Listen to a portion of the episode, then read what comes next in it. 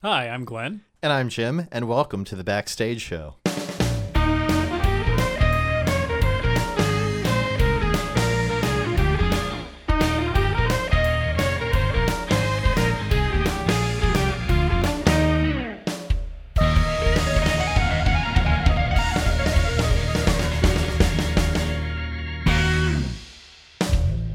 This week on the Backstage Show, we're going to continue and conclude our series on starting to direct. We're going to be discussing running a show. I thought you said rubbing a show. We're going to discuss rubbing a show.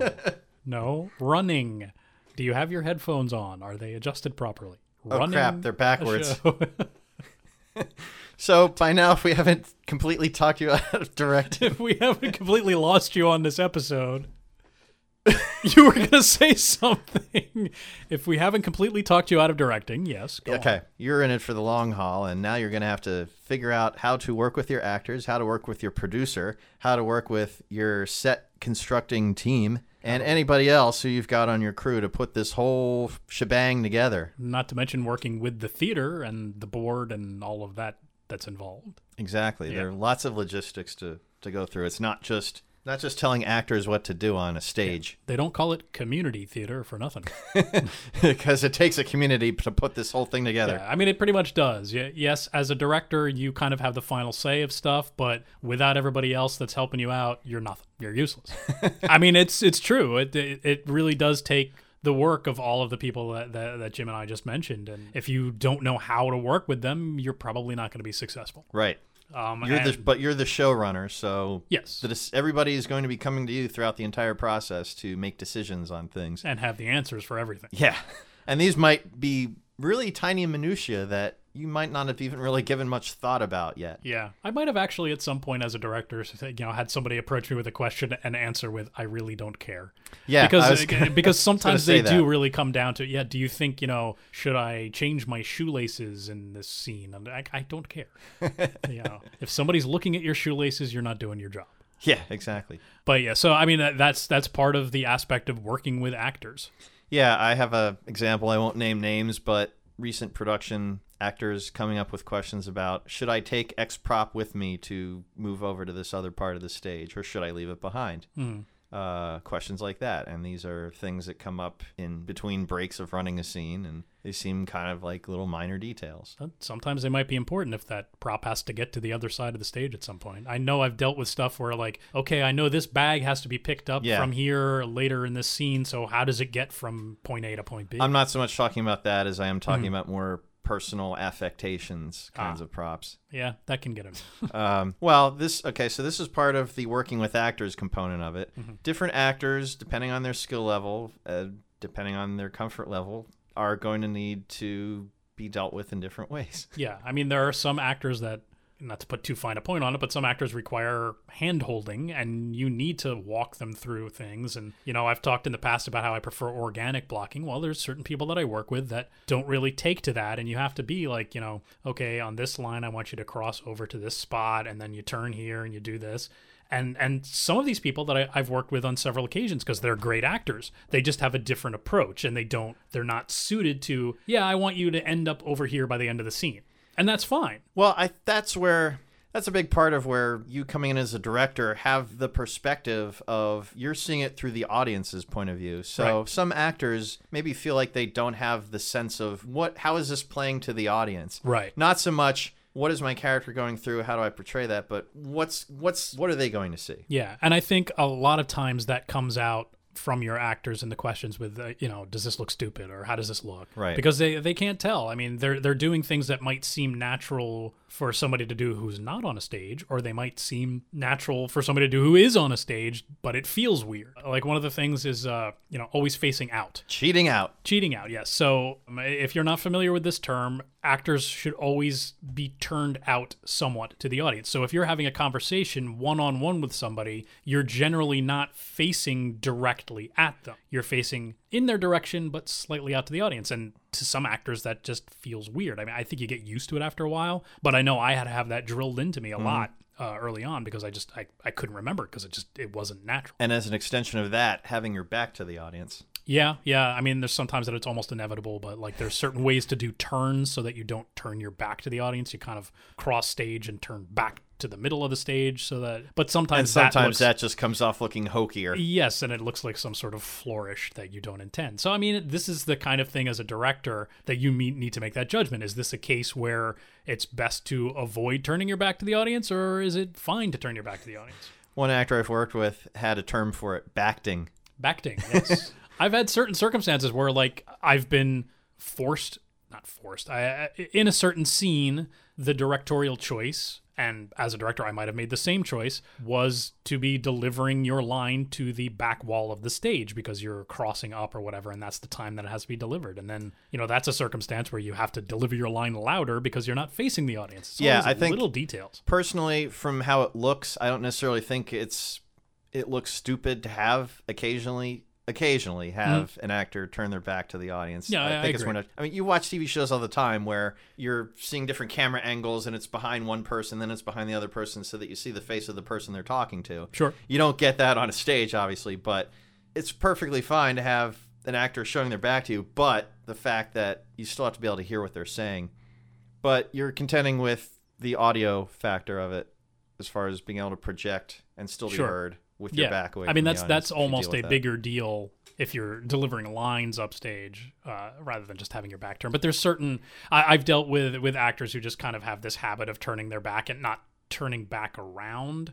Like it's if you're the focus of a scene, generally you're not going to be turning your back on the audience. But if you're a secondary character who's trying to get from one spot to another, you might turn your back to get there, but then you have to remember to turn back around. Right. We're getting off on a tangent and details and stuff, but Everything you want to know about backting. Yes, we're afraid to ask.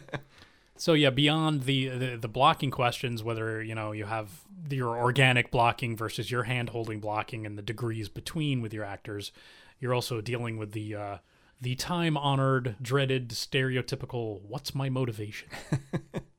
and this is something where you've told an actor, uh, you know, uh, you need to cross over to the other side of the stage here. And they'll go, well, you know, what's my motivation? Why am I crossing the other side? Of the I've had certain circumstances where I've just told them because I told you to, uh, because there there Because might I be said so. yeah there might be something where you, the actor, the character, whatever, needs to be in a certain spot on the stage. There is no good reason for it.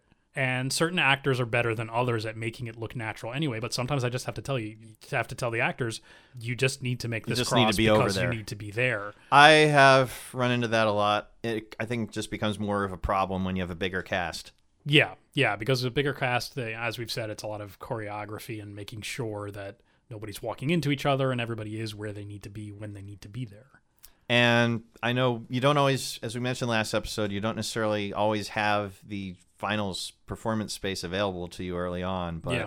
that can really get in your way as far as not knowing exactly where things are going to be. Yeah, and the timing on And getting then just from everybody is on another. top of each other. Mm-hmm. And I mean, if you've got doors and things like that, you don't know how long it's going to take to open a door and get in and close the door, and it's, it's all sorts of little details that tend to work themselves out during Tech Week or you know leading up to Tech Week. But a lot of times you don't have that complete set until Tech Week. Mhm. Sometimes you don't have that complete set till opening night. you hope not to have it that late, but I mean, a lot of times there's like at least paint details and things like that. Well, that those are kinds of things that are not at that point usually affecting Yeah. how an actor is going to interact with the set. No, at worst they might affect lighting, but hopefully you've got your colors at least close, mostly complete. Uh, but yeah, the other issues with you know the other what's my motivation is uh, just built into the script, where you know if a character is acting a certain way, the the actor might say, "Well, why am I telling this character to go to hell?" or wh- whatever their line is, whatever it is, they might ask you that, and you have to have the answer. You need to tell them why the, it is that your their character's acting this certain way. So you need to have a, a decent sense of the characters and their motivations. Did you ever have a moment where you had to say, "I got to think about that"? I absolutely have. I mean, it, it I'm sure I out. have. Because like uh, you know i've said in a previous episode that um, the actors are going to end up knowing these characters better than you are, so they're bound to ask questions that you hadn't considered. And sometimes they'll ask me something, and I'll, I'll be like, either I haven't thought about it, or and and I don't have an answer, or I haven't thought about it. I'll be like, oh, it's interesting that you asked that, and I'm guessing it's probably because this. It, like it, it occurs to me right away. Mm-hmm. So yeah, there have been circumstances where I've said, you know, I don't really have a good answer for that, or or you know, the best thing to do is to turn it around. Well, what do you think? Why do you think they do that? Because you know, Translation, I don't know. yeah, I mean that is basically the translation, but uh, as I keep saying, they're going to know these characters better. So, you know, they might have an answer. They might be asking you that just to get your input on it, or they might have an idea but they're not sure about it. So that's a way to just kind of boost your actor's confidence is, is you know, well, what do you think? You know, yeah, that that sounds good. Let me take a step back, and this kind of ties into sort of a philosophy I've had with directing. Mm-hmm. I think of it always is a collaborative process. Yeah. I'm I don't look at it as my job to stand up there and tell you every single thing you can do or cannot do Mm-hmm. or any of that. I always am open to and appreciate people coming up with ideas as far as things they can contribute to their performance as an actor, let's say, or Yeah. any ideas really. No idea is not good enough to me, depending on no matter who it comes from. Absolutely. I mean, this is what I was talking about uh, up front with, you know, it puts the community in community theater because it is a community. It is uh, something that you're going to get input from actors. You're going to get input from anybody. You never know where it's going to come from. My, my take on that is I, I usually talk to people about my directing style when we get started at the read through or whatever, where you know, I'll, I'll tell you what to do. I'll give you whatever direction it is that you need, but uh, this is a, a collaborative thing and I, I want your input. I want you to, to feel free to try different things and to uh, give me what your ideas are as long as it's understood that I make the final decision. Yeah. Because I'm going in, I've got a vision and I want to make sure that whatever they're adding to it, uh, I want to make sure that whatever they're adding to it adds to the vision and a- at least doesn't fight against that vision. Sure. So yeah, I, I, I absolutely think that you need everybody. You need your actors, you need your tech crew, you need your producer, you need everybody, and and it is a collaborative effort. So speaking of some of those other people that you need, let's talk about them for a moment. Okay. like that elusive no not elusive the the producer role that we the two of us have not been able to get our heads all the way around Yeah, we've said it before and we'll say it again. If you're a producer that's got some experience and wants to talk about your experience, please send us an email at uh, podcast at backstage.link and we'd definitely be interested in having you on the show and uh, talking about producing. I- I've gotten a little bit better working with producers and, and understanding their role a bit better. Uh, as I've said, when I started, to me, a producer was just somebody that handled the money. well that's always the first question to ask going in is how much money do i have to work with Yeah, what's, what's my, my- budget Right. What's my budget? If you don't have to work that out uh, submitting the show, because a lot of times that's worked out ahead of time, or well, it's pretty much always worked out ahead of time, whether you're making your own budget or the theater is telling you what your budget is. yeah But yeah, in my experience, the the producer has handled that and made sure that collected every- all the receipts Yep, collected receipts so everybody gets reimbursed for anything they may spend personally on the show, and making sure that that we don't overspend what we're given. sure yeah i mean you know talking to the producer about okay here's what i was thinking of to implement you know a prop but i might need to do it this way Yeah. i might need a hundred dollars or something like that could we afford to spend that or I have to come up with a different idea And I've also come to rely on producers a little bit more with, uh, oh, I need a prop for this. Find it. you know, I, I, I need a. I'm trying to think of an example for something. I need a, a a bird that that disappears halfway through the show, which I kind of did need in the last show I directed. There was supposed to be this magic trick in the middle, and it turned out that uh, the actor that was doing it just kind of went through our prop closet and found stuff that would work. But that's something that I had the producer going, hey, see what you can find to make a bird disappear, and they might find that. do i look like a magician to you No, you look like a producer. so produce something. when it comes when it comes closer to opening the show too producers tend to get involved with uh, staffing uh, not Right. we're calling it staffing or crew we had this debate earlier I guess that's crew. i guess that's more crew well it's not just crew Mhm. It's actually more i don't it's probably not even crew at all because you probably have a fixed crew that you've already put together the stage manager maybe has helped recruit people or whatever Mhm. i'm thinking of like people to be in the lobby to do concessions uh, to sell 50-50 tickets See, to from my experience, the theater is responsible for that, not the individual show. Well, that's, that's that's been my personal experience. Yeah, I think uh, in my experience, it's been that the producer tends it tends to fall more on the producer to recruit said people for Or that that, or I don't even. show. It's also entirely possible that my producer has arranged this and I didn't even know. Yeah, yeah. Well, my understanding has been that the producer is more hands on involved with that kind Well, I know, stuff. uh, at, uh, at least my experience at Barley Sheaf, the people who are running box office or ushering are assigned by the theater. There's actually somebody on the board whose job it is to find someone to do Oh, okay. So, I mean, but, uh, you know, as we've said, different theaters do things different ways. So your producer might be responsible for that. But I was Producers talking. I've worked with have also been kind of paying attention to tickets sold, Mm-hmm. or you know, planning out when tickets go on sale, keeping track of when tickets get sold. Interesting. See, I, again, I've had the theaters do that. Yeah, no, it's again different theaters. I guess handle a little bit differently. But talking about crew, I mean, yeah, stage crew is probably handled by your uh, stage manager, but you've also got uh, lighting crew and sound crew potentially True. who are you know running the tech because you've got uh, a lot of the times it's the same person who's designing your lights and running your lights, but sometimes Not always. Yeah, sometimes you need separate people to do that, and your producer can can find people or should be able to find people to do that for you. Yeah, in some cases you might need separate people to do booth duty for lights and sound versus one person who can handle it all, Yep, I, depends on how complicated things are. or how, or how far apart the equipment is.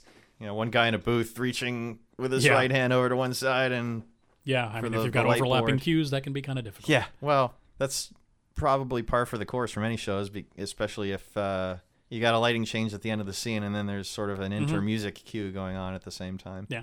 Well, that's when you build in a delay in your sound cue so they can trigger the sound cue, then go over to the lights and do the lights, and then the sound cue comes on. Depends on how. if you really want to overcomplicate yeah, things. right. Depends depends, uh, depends on how critical the timing is. Yeah. So another thing to talk about when you're when you're running a show, you know, you get to opening night, which is going to be different at each theater. Some some theaters do some sort of open night event, some don't. But something to consider is green room rituals. So that varies from show to show. There's uh Sacrificing goats. slaying of the firstborn, you know, all sorts Yeah. of different things. No. Biblical stuff. Yeah, cats and dogs sleeping together, mass hysteria. No, I, it, I'll, I'll, the most common green room ritual that I'm thinking of is the circle. Um, Yes. Yeah, a lot of the, uh, a lot of, you know, I, I don't do this as a director. I don't direct my actors to do this, but uh, a lot of shows like to just kind of form a circle with all the actors, and sometimes they hold hands, sometimes they don't, and they. I don't know. What what have you experienced once that circle is formed? Because that seems to vary. Well, sometimes whether the circle just happens on opening night or before every performance, that can vary. That's true. In shows I've directed when we've had a circle on opening night, it I guess it's fallen on me to provide some sort of inspirational, motivational speech. Yeah, I, I do try to like give them some sort of speech every night. Don't screw up, that kind of thing. That's the general idea. Maybe I think some people have opened the floor to other people if they, anybody else wants to say anything. Mm-hmm. I've done like, uh, what's your favorite line in the show? That kind of thing. Uh, well, Gone one, around like in a circle. Yeah, for that, a different w- person each night. one thing is, you know, kind of break the huddle and some catchphrase or something like that to uh, everybody says before you break. Ready, break. That kind of thing. Whoa, like. Bundy, or Yeah. something like that. yeah, I mean, it is kind of like a huddle where you're getting all psyched up and ready to go and that sort of thing. I've had some directors that like insist that everybody be there for that and that kind of thing.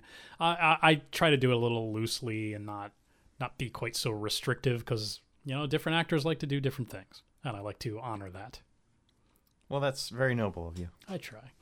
And then there's also the question once your show opens, you know, you've gotten to opening night, everything's all blocked, all your text done, your show's ready to go, you give that motivational speech, they go out and do their level best.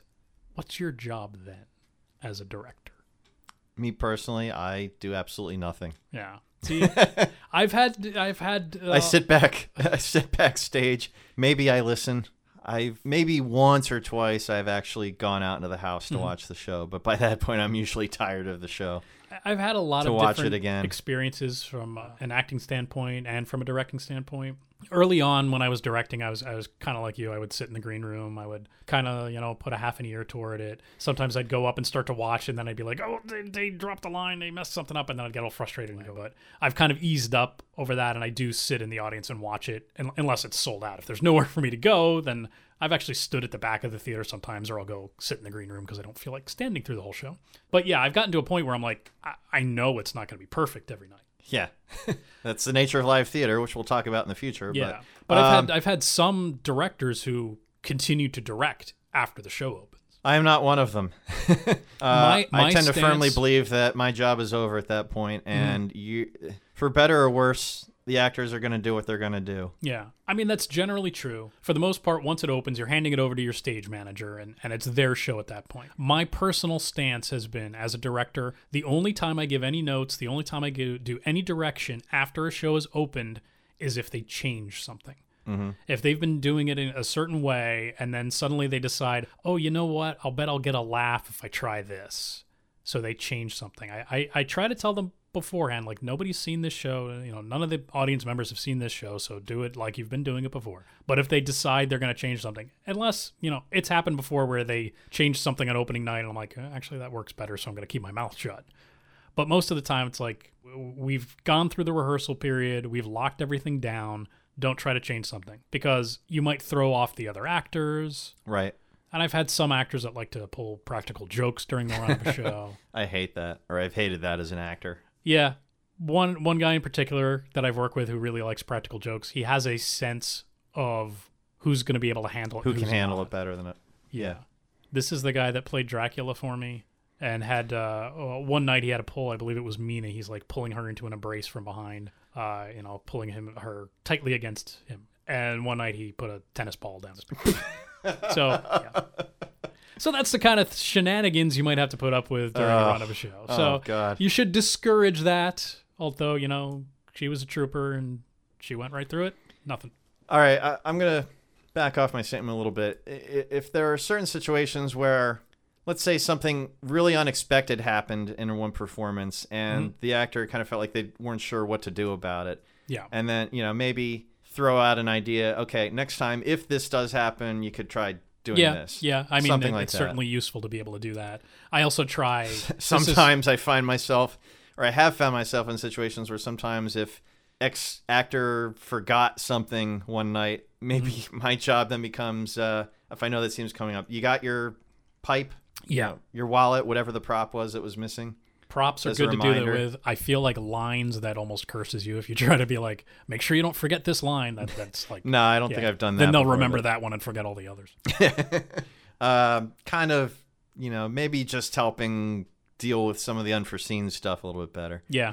I try to prepare them for that ahead of times. It's things like uh, one of my big things when I'm directing is if somebody drops something, pick it up.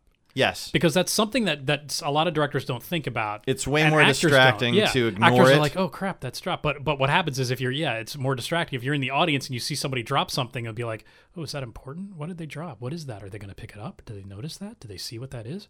So they're going to end up concentrating on whatever was dropped. exactly. You just have to kind of act naturally. And, and it's also like if somebody cannot suppress a sneeze on stage, it's perfectly okay for another actor to go bless you because that's what the character would do. You know, if somebody sneezed, you'd say bless you. You wouldn't be like, oh, he sneezed. What do I do now? well, maybe not in a really tense standoff kind of a moment. Well, hopefully they'd be able to suppress the sneeze in a really tense standoff. Mm, maybe not. Sometimes you gotta sneeze. Just imagining like Austin and Lee staring at each other and then Achoo! That would not be good. no, But he'd it. still, yeah, he'd still say bless you though. maybe.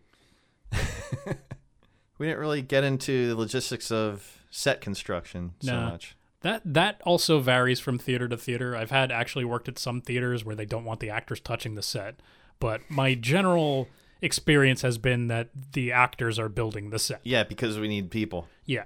And that's something as a director I try to stress like look, even if you have no idea how to hold a hammer, you can't build or anything, come to as many construction days as you can because if you can't build, it's just a good morale building experience. It's it's a good bonding experience for the actors. Or if you'd rather paint than build. Yeah, that Or if you'd rather build than paint. Yeah, I mean, whatever you can do, just be there whenever you can be there. Uh, there's gonna be a master carpenter who should be able to be like, okay, Yeah, build you- this, and here's how you put it together. Yeah, you need you definitely need one person who can kind of run the show and knows what he's doing. Yeah, and that's one of the reasons. Like, if I design sets, I, a lot of set designers are also master carpenters. I am not because while I can design a set, my carpentry skills are while above average. They're not enough for me to be able to tell everybody how to do everything. Yeah, I think I've gotten a little bit better at it as far as the approach, but I would probably be more inclined to defer to somebody as far as if I'm concerned about something not falling down. Mm-hmm. yeah, That that that's a good thing to have it not fall down. well, it's it's, weird, yeah. happened before. Yeah. Yeah, that's it's happened to me before too, and we can talk about that in a future episode. Yeah. Of Yeah. course, also remember what comes up must go down, Yes, that's that's or what, what, I was goes about up must say. come down. Yeah, and, and a lot of master carpenters are very good at building something that will stay up for four weeks. Yeah, Yeah. that's Wh- all which it is has to perfect. That's, that's all it has to do. And you know, and I'm not building a real house. Yeah, it's like I had a railing to build in the last show I was in. For some reason, I got in charge of building this railing, but the the styles, the vertical pieces of this railing were like from two different railings, and they didn't quite match. So they were different heights, and I wasn't able to match the heights on the on the straight part. So I just cut a section out of it and taped it together. So this railing was literally made out of masking tape and paint. In Yeah, parts. we've had many situations of maybe the flats don't quite line up or they're not square or Yep. what have you. And masking tape is your friend. yep, exactly. Filling in all the gaps. Yeah. That's that's pretty much what happens. So when you're sitting out in the audience and looking at a show, it should look right. It should look, you know, as perfect as it's supposed to look, if that makes any sense. Because Relatively speaking. sometimes the sets- depending on you know within the limitations of your budget. right. Well, and also sometimes it might be it might take place in a rundown building, and it should look rundown. Yeah. In which case, Whatever's appropriate. yeah, in which case they're going to make efforts to make it look rundown. But yeah, from the audience, it should look within the budget as exact as possible to the setting. But when you're up there and you're looking at it close up, it might look a lot different.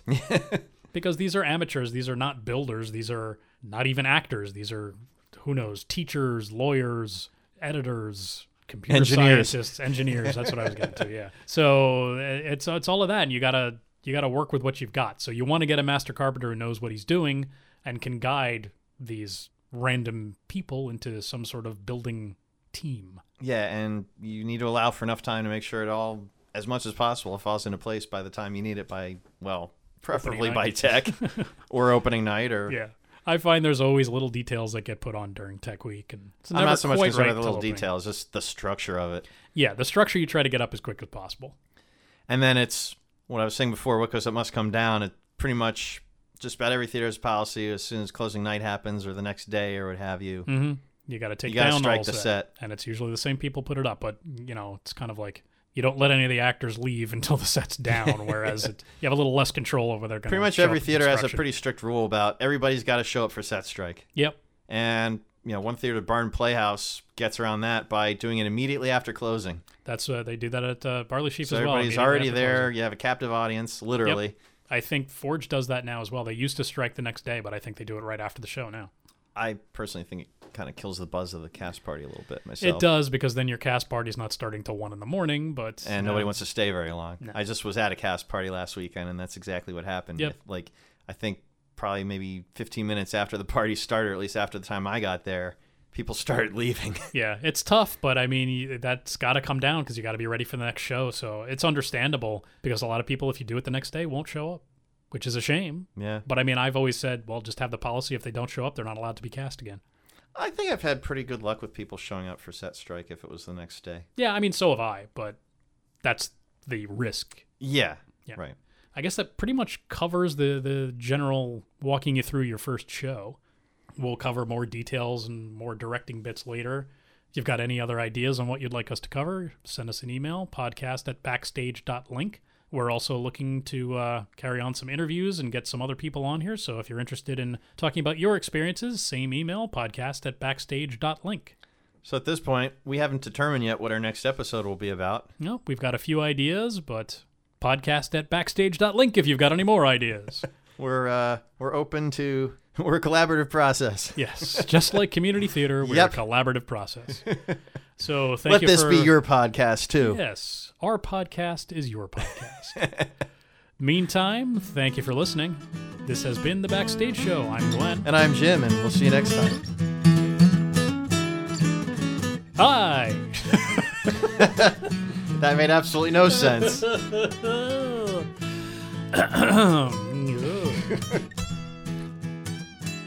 this week on the Backstage Show, we're going to continue and conclude. That's I like Backstage Show.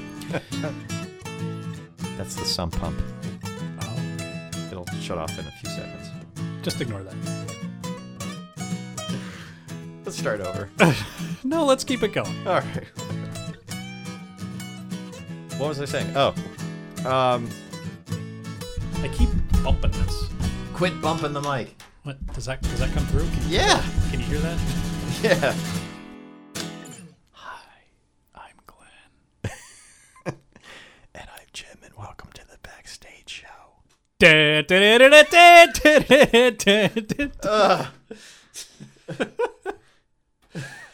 Ugh.